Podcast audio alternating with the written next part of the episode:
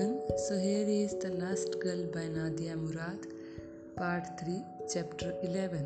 So this is the last chapter of this book. After it I will read epilogue.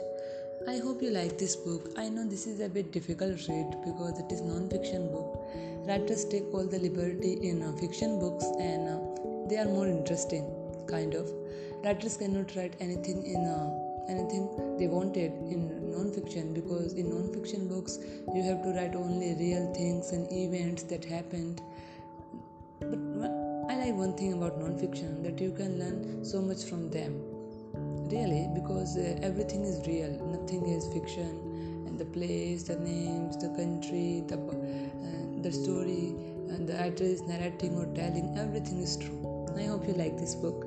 So let's get started. Last chapter, chapter eleven of The Last Girl by Nadia Murad. Yazidis believe that Tawusi Malik first came to earth to connect human beings to God in a beautiful valley in northern Iraq called Lalish. As often as we can, we travel there to pray and reconnect with God and His angel. Lalish is remote and tranquil. To get to it, you drive along a narrow road that winds through a green valley, past the conical roofs of smaller tombs and temples, and up a hill to the village. During important holidays like our New Year, the road is filled with Yazidis making the pilgrimage, and the center is like a festival. At other times of year, it is quiet, with only a handful of Yazidis praying in the dimly lit temples. Lalish has to be kept pristine. Visitors must take off their shoes and walk barefoot even through the streets, and every day a group of volunteers helps to maintain the temples and the temple grounds. They sweep the courtyards and trim the holy trees. They wash the walkways, and a few times a day they walk through the dim stone temples to light lamps fueled by a sweet-smelling oil made from Lalish olive trees. We kiss the door frames of temples before entering, careful not to step on the entranceway, which we also kiss, and inside we tie colorful silk into knots, each knot representing a wish and a prayer. On important religious occasions, the Baba Sheikh visits Lalish to wait for pilgrims in the main temple and prays alongside them and blesses them. That temple is the tomb of Sheikh Adi, a man who spread the Yazidi religion in the twelfth century and is one of our holiest figures. The white spring runs through Lalish. We baptize ourselves outside, where the spring pours into marble cisterns, and in the humid dark caves beneath Sheikh Adi's tomb, where condensation drips off the rough walls, we splash ourselves with water in prayer at the site where the spring splits and ends. The best time to go is in April, around the Yazidi New Year, when the seasons turn and new rain fills the holy white spring. In April, the stones are just cool enough underneath our feet to keep us moving, and the water is cool enough to wake us up. The valley is fresh and beautiful, becoming new again. Lalish is a four-hour drive from Kocho, and traveling there, paying for gas and food and taking people away from their work in the fields, not to mention the animals many families sacrificed, was too expensive for us to go often, but I would often dream about making the trip. Our house was full of photos of Lalish, and on the T V you could watch programs about the valley and the holy sheikhs who lived there, and watch pilgrims dancing together. Unlike Kocho, Lalish is full of water, and that water feeds the trees and flowers that color the valley.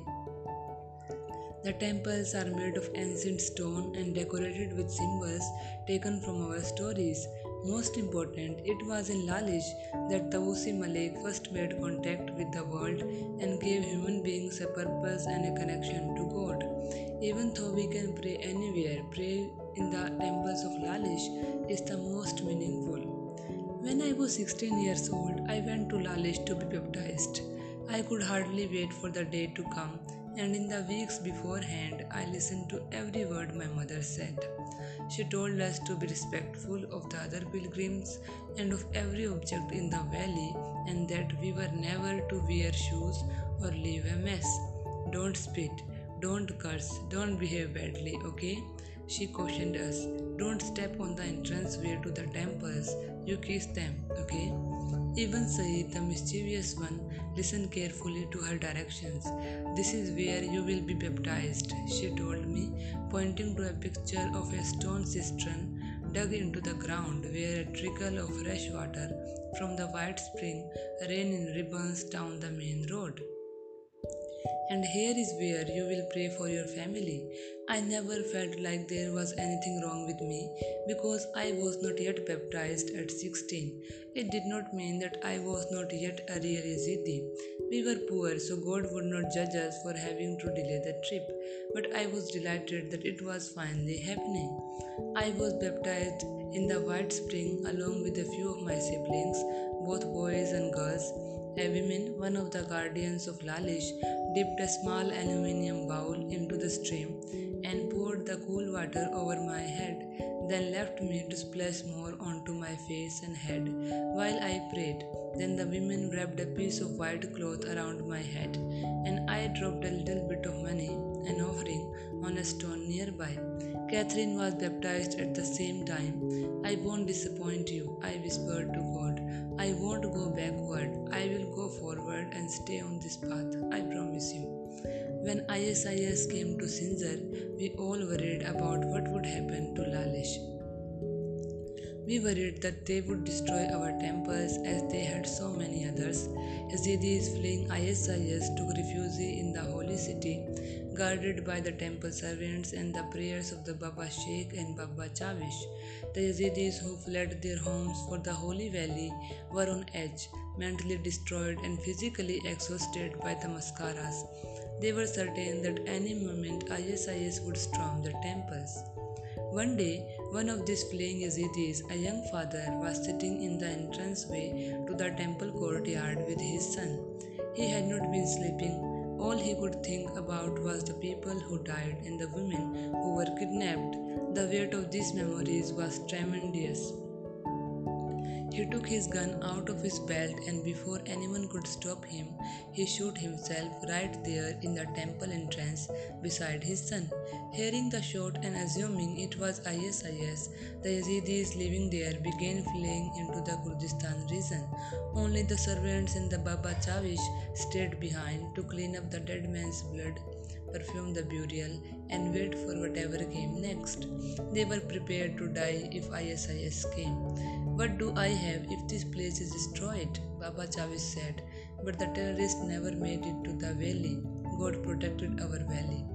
After the maskaras, as women were slowly escaping from Islamic State captivity, we wondered what our next trip to Lalish would be like.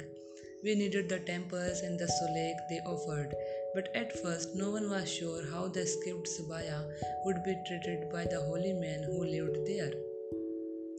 We had converted to Islam and most of us had lost our virginity. Maybe it did not matter that both had been forced on us against our will. Growing up, we knew this to be sins worthy of expulsion from Yazidi society. We should not have underestimated our religious leaders. In late August, when the shock of the masquerades was still new, they held meetings trying to determine the best response. Quickly, they came to a decision.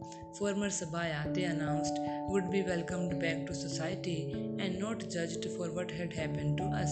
We were not to be considered Muslim because the religion had been forced upon us, and because we had been raped, we were victims, not ruined women. The Baba Sheikh met personally with escaped survivors, offering guidance and reassuring us that we could remain Yazidis. And then, in September, our religious leaders wrote a dictum telling all Yazidis that what had happened to us was not our fault, and that if they were faithful, they should welcome Sabaya back to the community with open arms. I have never loved my community more than in that moment of compassion. Still, nothing the Baba Sheikh said or did could make us feel completely normal again. We all felt broken. Women went to great lengths to try to purify themselves.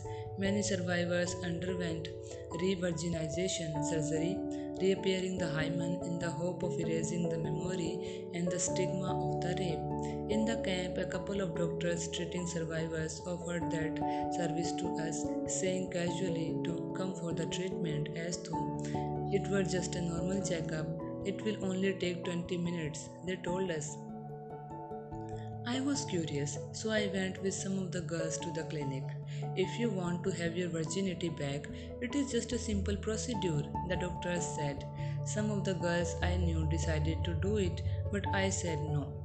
How could a simple procedure erase the times ha- sorry, erase the times Haji Salman raped me, or when he had allowed his guards to rape me as punishment for trying to escape?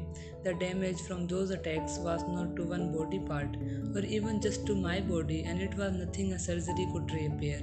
Still, I understood why other girls would do it. We were desperate for any kind of solek, and if it helped them imagine a normal future in which they were married and had a family, then I was happy for them. I had a difficult time thinking about my own future. When I was young in Kocho, my world was so small and so full of love. I had to worry only about my family, and everything told me that things were getting better for all of us. Now, even if all of us girls survived and worked hard to recover, where were the Yazidi boys who would marry us? They were in mass graves in Sinjar. Our entire society had been nearly destroyed, and Yazidi girls were going to have very different lives from what we had imagined as a children. We were not looking for happiness, just to survive, and if we could, to do something meaningful with the lives we had been so randomly allowed to keep. A few months into my stay at the refugee camp, I was approached by activities, sorry, activists, one of whom asked me for my abaya. I am collecting evidence of the genocide, she said. One day I want to open a museum. Another, after listening to my story, wondered if I would feel comfortable going to the U K to tell officials what had happened to me. I said yes, not knowing how much that one trip would change my life. The last few months at the camp were spent preparing to go to Germany. Dimal and I were both immigrating, but Adke refused. I won't ever leave Iraq, she told us. She was always stubborn, and I envied her. Germany promised safety, school, and new life, but Iraq would always be home. We had been through piles of paperwork to prepare for the move and had gone to Baghdad to get our passports made. It was the first time I had ever been to Iraq's capital, and also my first time in an airplane. I stayed there for twelve days, every day going to a different office, to be fingerprinted, to have photos taken, to get vaccinated against various strange diseases. It seemed like an endless procedure, and then one day in September we were told it was almost time to go. They took us to Erbil and gave us each some money to buy clothes. Dimal and I wept, saying goodbye to everyone in the camp, especially Adki. I thought of Hajni so many years ago, trying to sneak into Germany, thinking that if he had Sorry, thinking that if he made money, real money, the kind you can make in Europe, Jilan's family would have no choice but to let them marry. He had been sent back, and here I was with a ticket paid for by the government, and it was the hardest thing I had ever done. Before leaving for Germany, we went to Lalish. Dozens of former Sabaya flooded the streets of the holy village, crying and praying, dressed in mourning black. Dimal and I kissed the door frame of Sheikh Adi's temple and tied the colorful silk fabric into knots, each knot a prayer for the safe return of everyone who was alive, for happiness in the afterlife to those like our mother who had died, for Kocho to be liberated, and for ISIS to have to answer for what they did to us. We splashed the cool water from the wide spring onto our faces and prayed to Tawusi Malik harder than we ever had. Lalish was serene that day, and while we were there, the Baba Chawish came out to meet the group. The holy man is tall and thin, with a long beard and kind, inquisitive eyes that make people open up in his presence. As he sat with his legs folded underneath him in the courtyard of Sheikh Adi's tomb, his white robes fluttered in the breeze, and the thick smoke from the green tobacco he had packed into his wooden pipe floated over the large crowd of women who went to greet him. We knelt in front of him and he kissed our heads and asked us question. What happened to you? He wanted to know, and we told him that we had been captured by ISIS but escaped and were now on our way to Germany. Good, he said in a soft, sad voice. It was painful for him to see so many Yazidis leaving our homeland in Iraq. The community, the community was dwindling before his eyes, but he knew we had to move on. He asked us more questions. Where are you from? How long were you with ISIS? What was the camp like? And then at the end, when his pipe was nearly empty and the sun was lower in the sky, he turned to us and asked simply, "Who have you lost?" Then he sat and listened closely as each of the women, even the ones who had been too shy to speak before, recited the names of their family and friends, their neighbors and children and parents, the dead and the missing. Their answers seemed to go on for hours as the air grew cooler and the stone on the temple walls darkened in the fading light. Yazidi names listed in an endless chorus, sorry, chorus, stretching out into the sky to where God would hear them. And when it was my turn, I said, Jalo, Pais, Masood, Khari and Elias, my brothers, Malik and Hani, my nephews, Mona, Jilan and Sameer, my brothers' wives, Catherine and Nisran, my nieces, Haji, my half-brother, so many who were taken and escaped, my father who was not alive to save us, my mother Shami, wherever she is. I hope you like it. Thank you for joining me.